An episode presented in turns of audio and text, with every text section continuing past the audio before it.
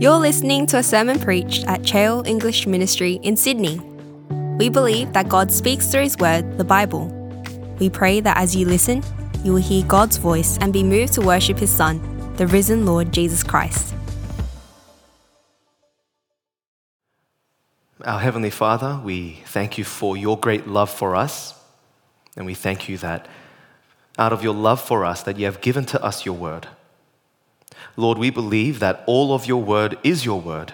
Lord, we believe that the whole Bible is inspired by you and that it is useful for teaching, rebuking, correcting us, and training us in righteousness. Our Father, we pray that you would help us now to concentrate. Help us, Lord, to work hard together to understand what this passage is saying and what it means for our lives today. Lord, please thrill us anew as we learn new things from your word and as we learn more of the glory of our Lord Jesus Christ. Lord, we pray that you would help us to grow in our gratitude for Jesus today. For all men are like grass, and all their glory is like the flowers of the field. The grass withers and the flowers fall, but the word of the Lord endures forever. Amen. Sin. Sin. How much sin do you think has been committed in human history? It's a weird question, I know, but think about it. How much sin do you think has been ever committed in the history of mankind?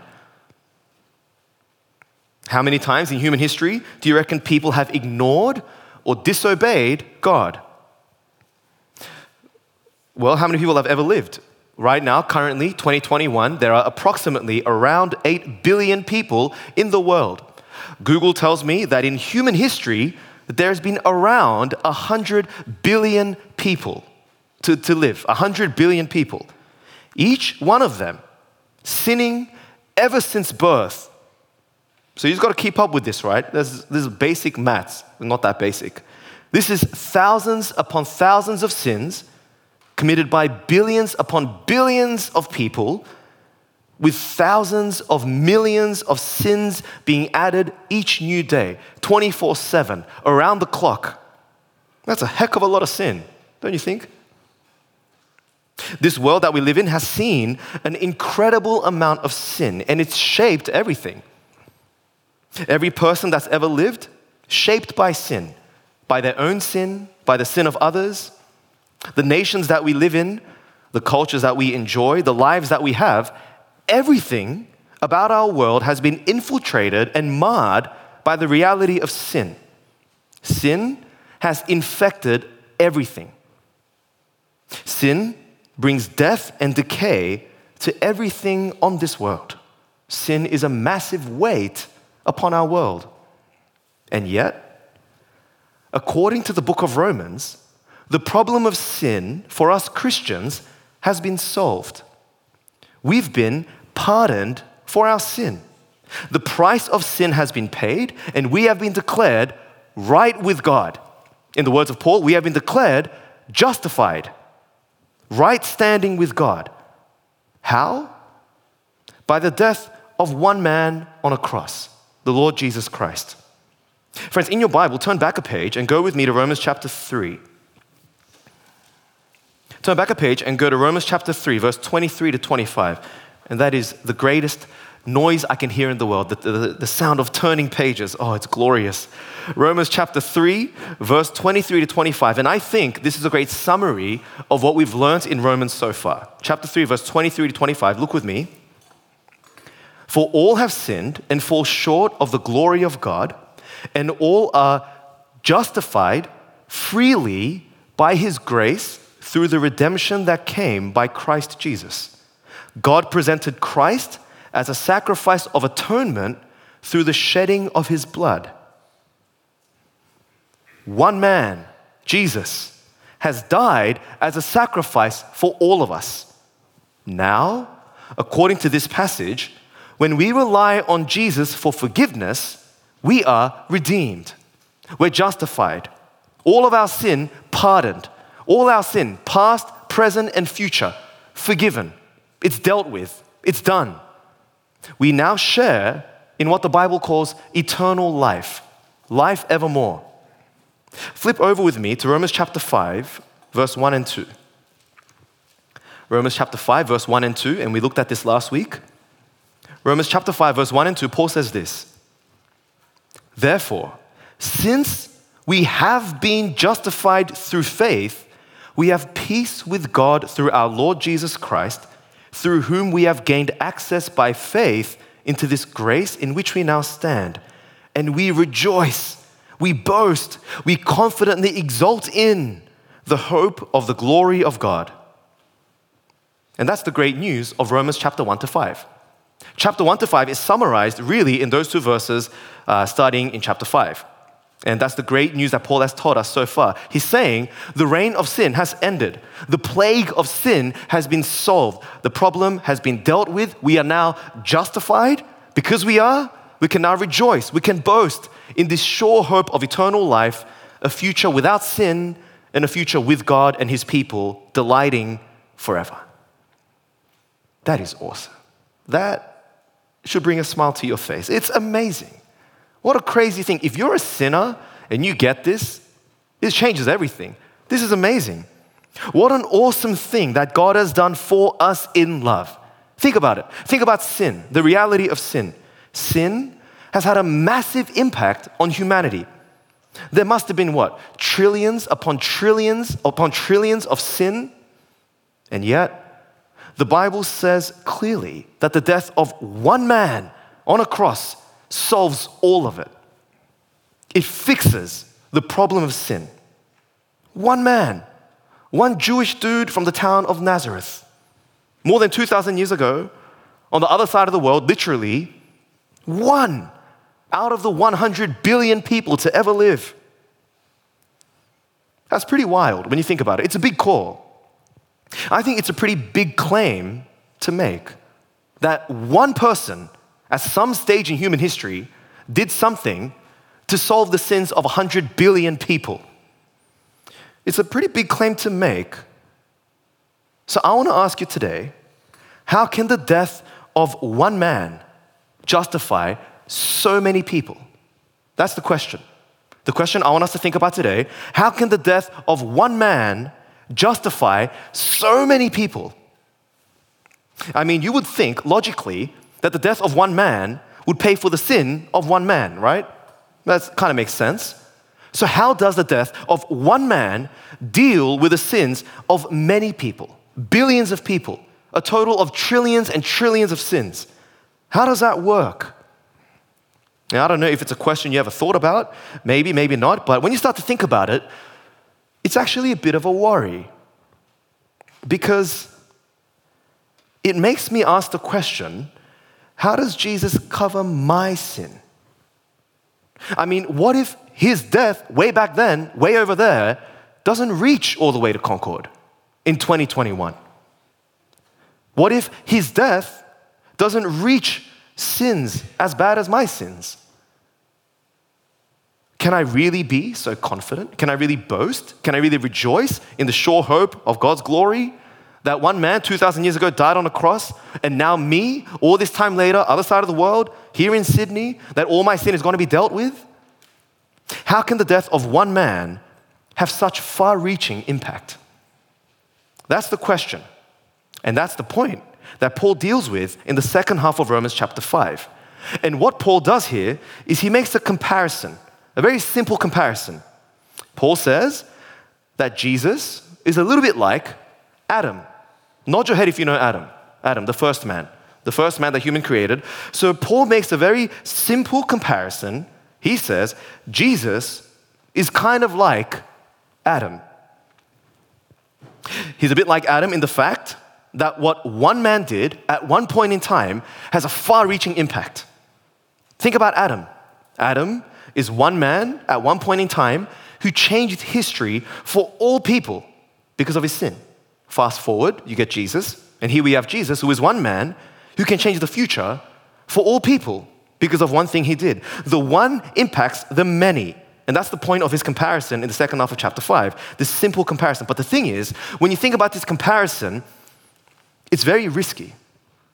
this comparison, it's a risky comparison because it's open to all kinds of different misunderstandings. There are lots of ways in which Jesus is nothing like Adam. If you think about it, if you know who Jesus is, you know he's nothing like Adam. There are lots of ways, in, in fact, Jesus is actually the complete opposite of Adam. They're nothing alike. So Paul wants to make all kinds of qualifications about his comparison. Paul wants to make sure that his hearers don't misinterpret and misunderstand what he's trying to say.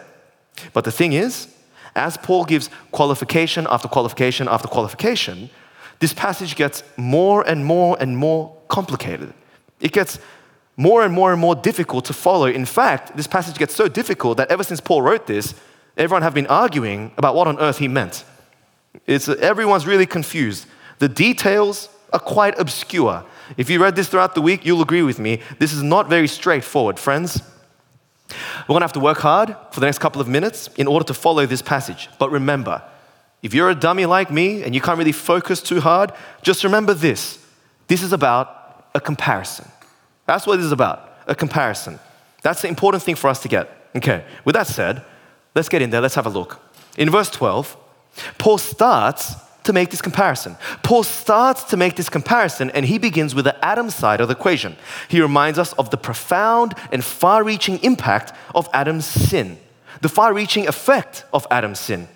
Remember Adam's sin? God's like, don't eat this, and he eats it, disobeys, sins. Way back at the beginning of the Bible, God makes Adam and Eve, they're the first people God ever created.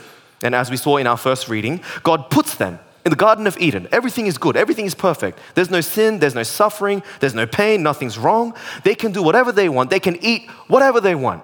There's just one restriction don't eat from that one tree, the tree of the knowledge of good and evil. Why? Because you eat from that tree, you will certainly die. But you know how the story goes sad times, Adam disobeys, he sins. He's told not to eat, but he eats. He eats from that tree, and therefore death comes into the world. They're thrown out of the Garden of Eden, and all of creation is now tainted and marred by sin and the effect of sin, which is death. That's where Paul starts. In Romans chapter 5, verse 12, Paul begins his comparison with Adam. He says, Adam sinned, and that brought sin and death and decay into all of creation. But it goes a little bit further. Paul says, it's more than just that sin came into the world. Paul says, Adam actually brought death to everyone because somehow all of us are caught up in Adam's sin. Somehow, when Adam sinned, we all sinned. He represents us in that way. Look with me at chapter 5, verse 12. Therefore, just as sin entered the world through one man, and death through sin, and in this way, death came to all people because all sinned. That's the first half of the comparison. Adam's sin has far reaching consequences. Adam's sin has led to death for everyone. There's the first half of the comparison. Paul's about to bring in the second half.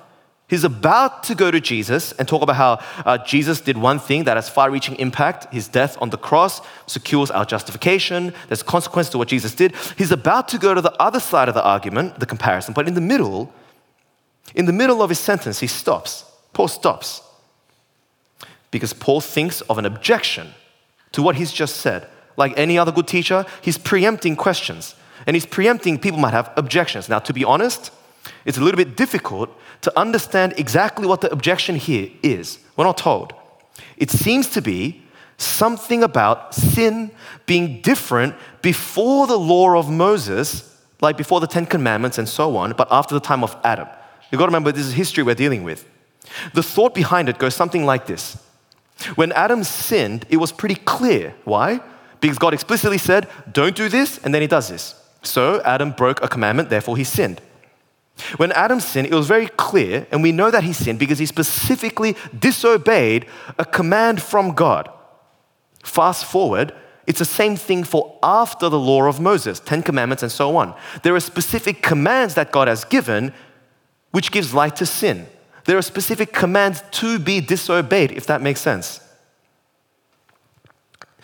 In between the time of Moses and the law and Adam, what happened in that in between time. The reasoning goes something like this In that in between time, there is no direct command of God to disobey. So, did they really sin?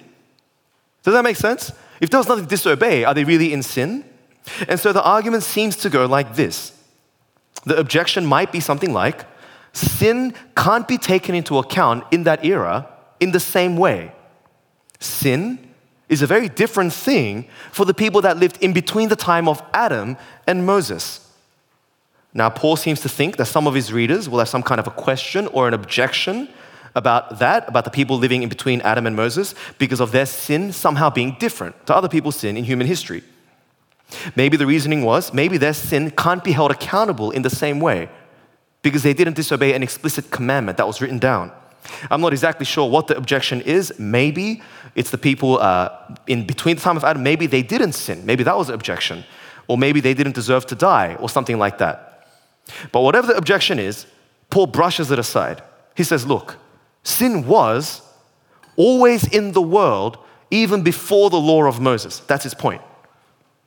Paul says, It's true, yes. Sin is not taken into account in quite the same way there's no specific disobedience against a specific command of God, like with Adam or with people after Moses and his law, but sin, it was still there. Sin was still there in the world because of what Adam did. Look with me at verse 13. To be sure, sin was in the world before the law was given, but sin is not charged against anyone's account where there is no law. Does that make sense? He's talking about an era thing. Okay?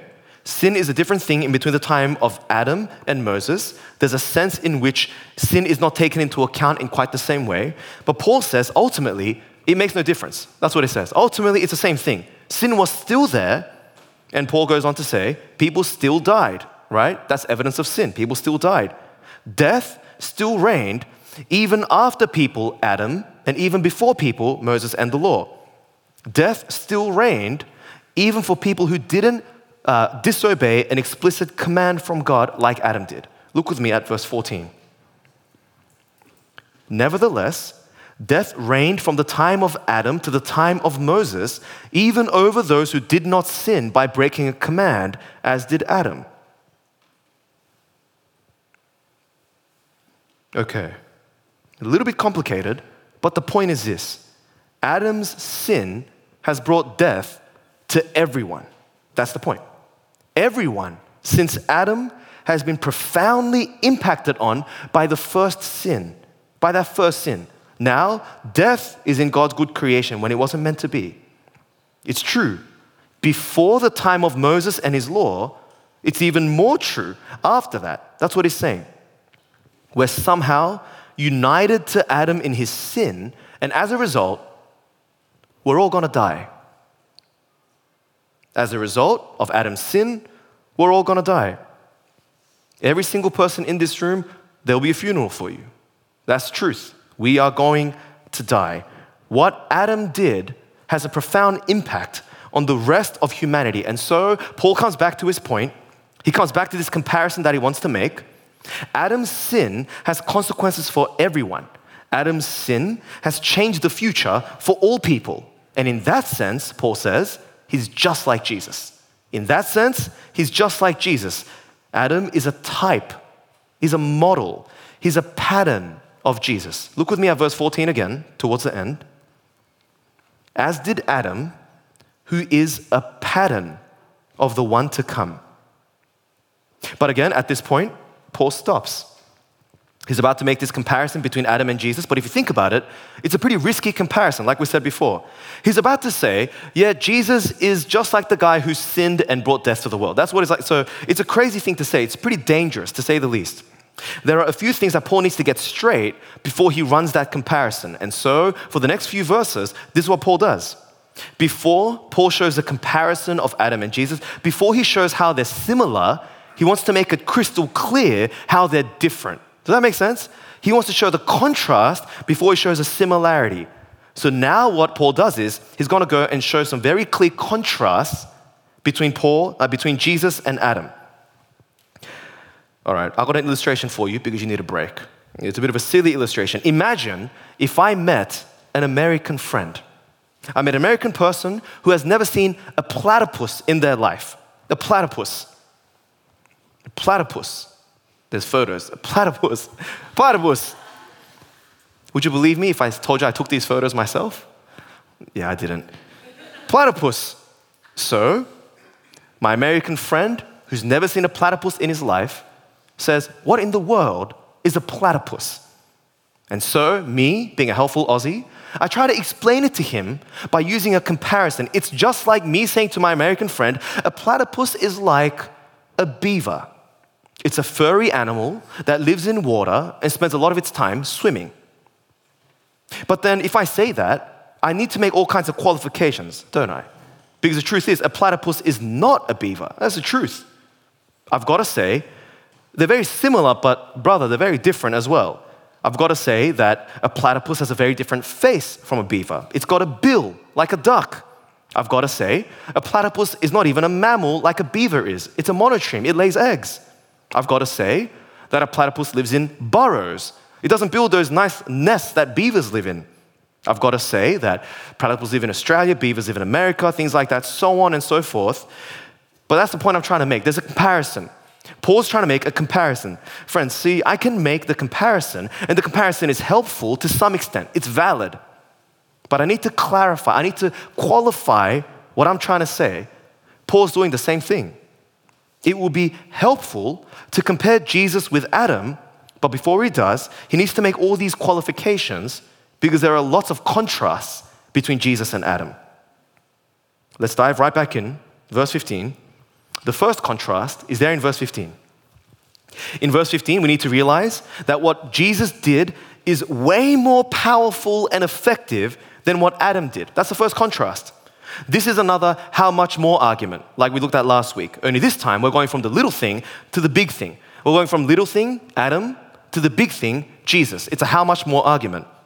Paul says if the little one, Adam, if what he did is capable of affecting many people, well, with Jesus, the big thing, it's going to be capable of overflowing to many people because he's way bigger and way better than Adam was. So if you think Adam's sin can bring death to everyone, well, what Jesus did can overflow to people. Look with me at verse 15. But the gift is not like the trespass. For if the many died by the trespass of the one man, how much more did God's grace and the gift that came by the grace of one man, Jesus Christ, overflow to the many? How much more? Okay, that's the first contrast. He's saying Jesus is way bigger and way better than Adam. In verse 16, there's another contrast. We need to remember that Jesus and Adam are actually the complete opposite of each other. Adam disobeys God, he sins, and his sin brings condemnation to the whole world. Jesus is opposite. He's the absolute reversal of that. Jesus is righteous. He fully obeys God. He's a total reversal of Adam's sin. He's a bigger and better Adam, but more than that, he can reverse Adam's curse. Look with me at verse 16. Verse 16 reads this Nor can the gift of God be compared with the result of one man's sin. The judgment followed one sin and brought condemnation but the gift followed many trespasses and brought justification. So there's two contrasts. The third contrast is found in verse 17. Adam's sin means that death reigns over us. In other words, death is our master. In other words, death rules. We are all slaves of death. But God's gracious gift in Jesus is bigger and better and more powerful. This is another how much more argument. It's going to mean, surely, how much more God loves us, the complete opposite direction of that. How much more will you and I, if we trust in Jesus, end up reigning in life? Royalty. It's a language of royalty. Again, Jesus is greater than Adam.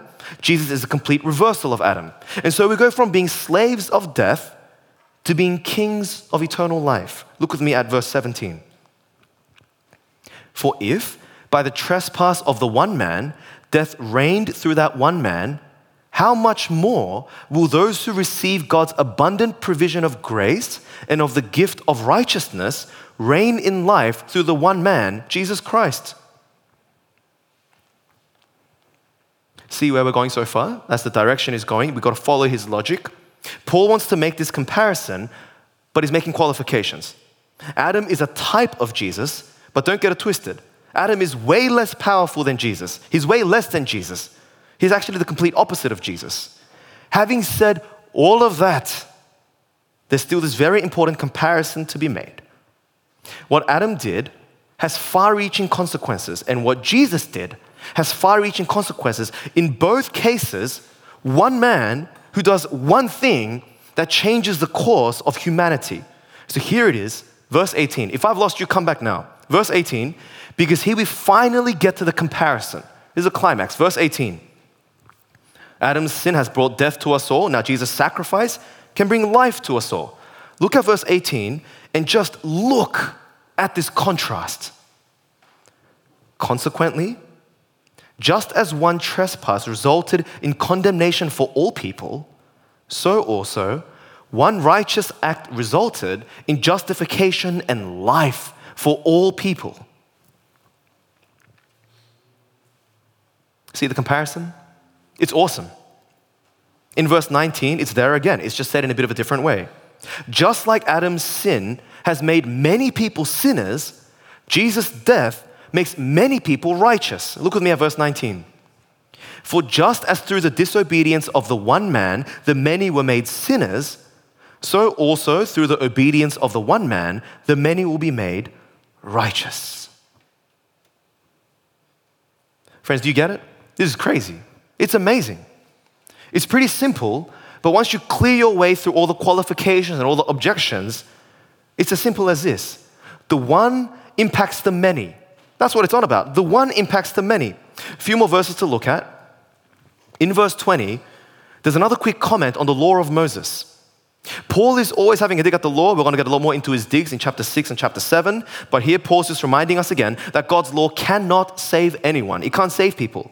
You're not going to be saved by obeying the Ten Commandments. It doesn't reverse Adam's sin. In fact, all it does is it takes Adam's sin for the people in between the time of Adam and Moses and it turns their sin into specific, contumacious disobedience before God. Now, they're actually disobeying a specific command that God has given them. It doesn't reverse Adam's sin, it actually increases the trespass. Look with me at verse 20. The first sentence of verse 20.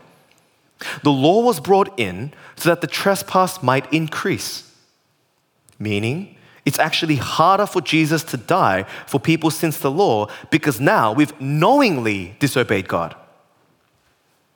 But even with our increased trespass, praise God that He still loves us, and through Jesus, the reign of sin and death has ended. So now there's a new reign. There's a new reign. Adam brought in the reign of death, but in Jesus, God, God's grace, it abounds. It actually superabounds. That's what it says. The reign of God's grace comes in it overwhelms and it overcomes sin and death. And now everyone who trusts in Jesus can surely and certainly know for sure that they have eternal life. Look with me at verse 20 and 21. 20b. But where sin increased, grace increased all the more, so that just as sin reigned in death, so also grace might reign through righteousness to bring eternal life through Jesus Christ our Lord. Praise God. Right? Praise the Lord for this truth. Friends, it's a bit complex, but you get the big idea? Jesus is like Adam, but he's much bigger and much better than Adam. He's actually the complete reversal of Adam. But Jesus is like Adam in the sense that he is one man who impacts many people. Adam's sin affects everyone, and in somewhat of a comparable way, Jesus' death affects everyone who trusts in him. So, let's come back to the question that I asked you earlier. How can the death of one man on a cross mean that the sins of many people can be forgiven? How can the effect of Jesus' death, way back then, way over there, reach you and me in 2021 here in Sydney? How can the death of Jesus reverse the effects of the trillions and trillions of sins that have been committed in this world? Did you know the answer when I first asked you? Do you know the answer now? And how does it work? It works in a manner that is comparable to what happened with Adam. In the case of Adam, the sin of one man brought death to all people. Now, with Jesus, his righteousness and his one act of dying for our sin on the cross and coming back from the dead, that has brought life to all people. The effects of Adam's sin, they managed to reach Sydney, right? You and I, we, look around, we can clearly see the effect of death all around us. Death is a very normal and expected part of the human experience. We can clearly see evidence for Adam's sin. Paul's trying to say that in a similar way, the effect of Jesus' death can reach you and me. And the argument is in a way more powerful way. Jesus is like Adam. He is the one who can change the future for everyone, everyone that trusts in him. In fact, Jesus is way bigger and way better than Adam.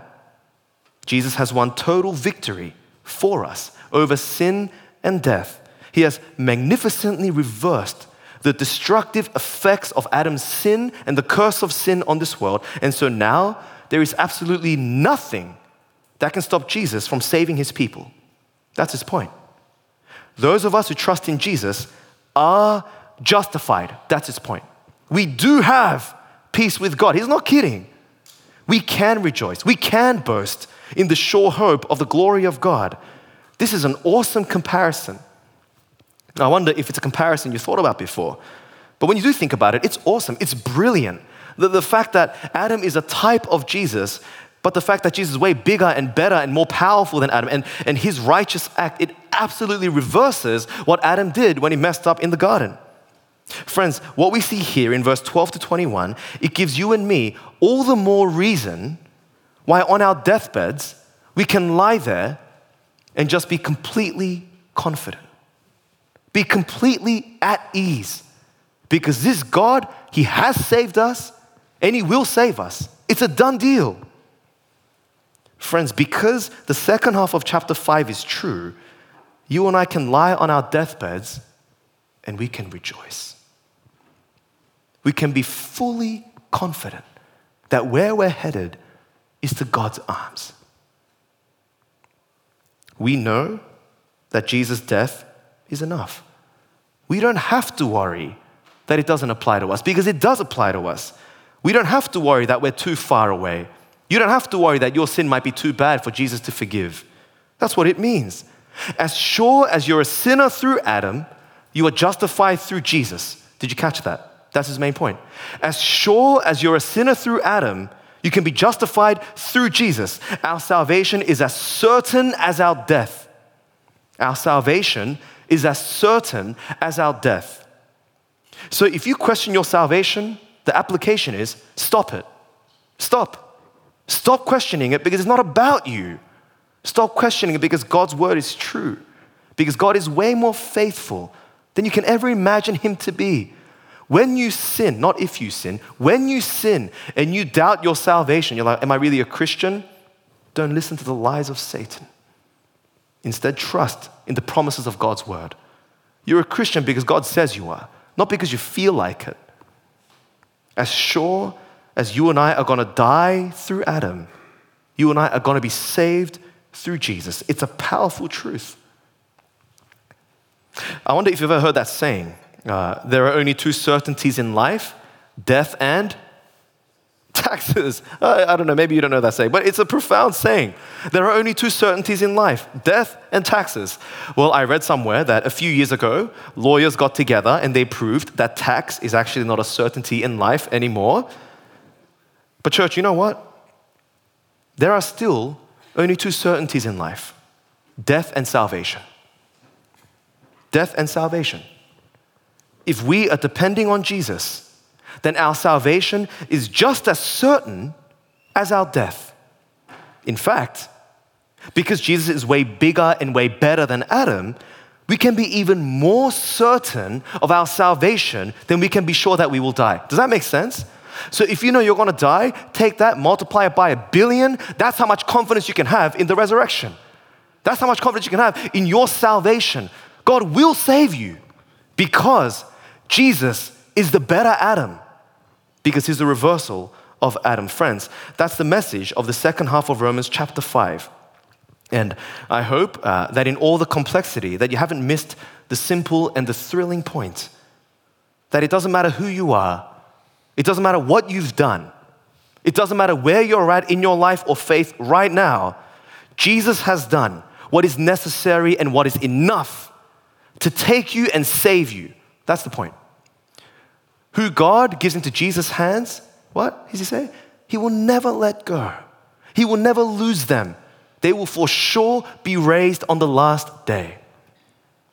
So if you're not yet a follower of Jesus, become one. Follow him today while you still have breath in your lungs.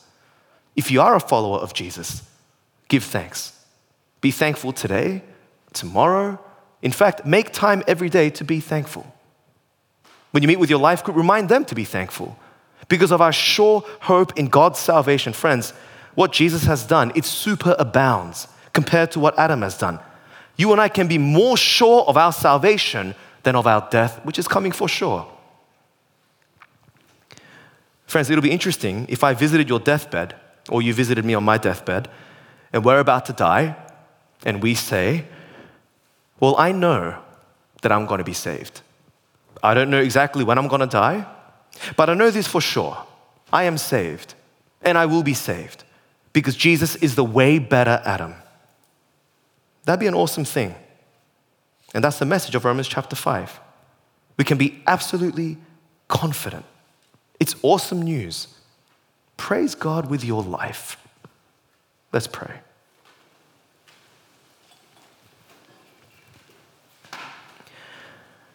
Our Heavenly Father, we thank you and we praise you for the Lord Jesus Christ. We thank you, Lord, that Jesus is the one great and glorious man who has completely reversed and completely overcome the effects of the sin of Adam, and that he is the one man who can now bring life, eternal life, to everyone who believes. Father, we pray for those of us who don't yet trust in Jesus. Lord, please help them to put their trust in Jesus. Father, we pray for all of us Please help us to depend on Jesus through the good times and the bad times. Father, please give us the confidence and joy and the assurance knowing that our sin is forgiven and that we will be in glory with you forever. Lord, as we live our lives yearning for your coming kingdom, help us, Lord, to live faithfully, bringing you much honor and glory. And Lord, we ask it in Jesus' name. Amen.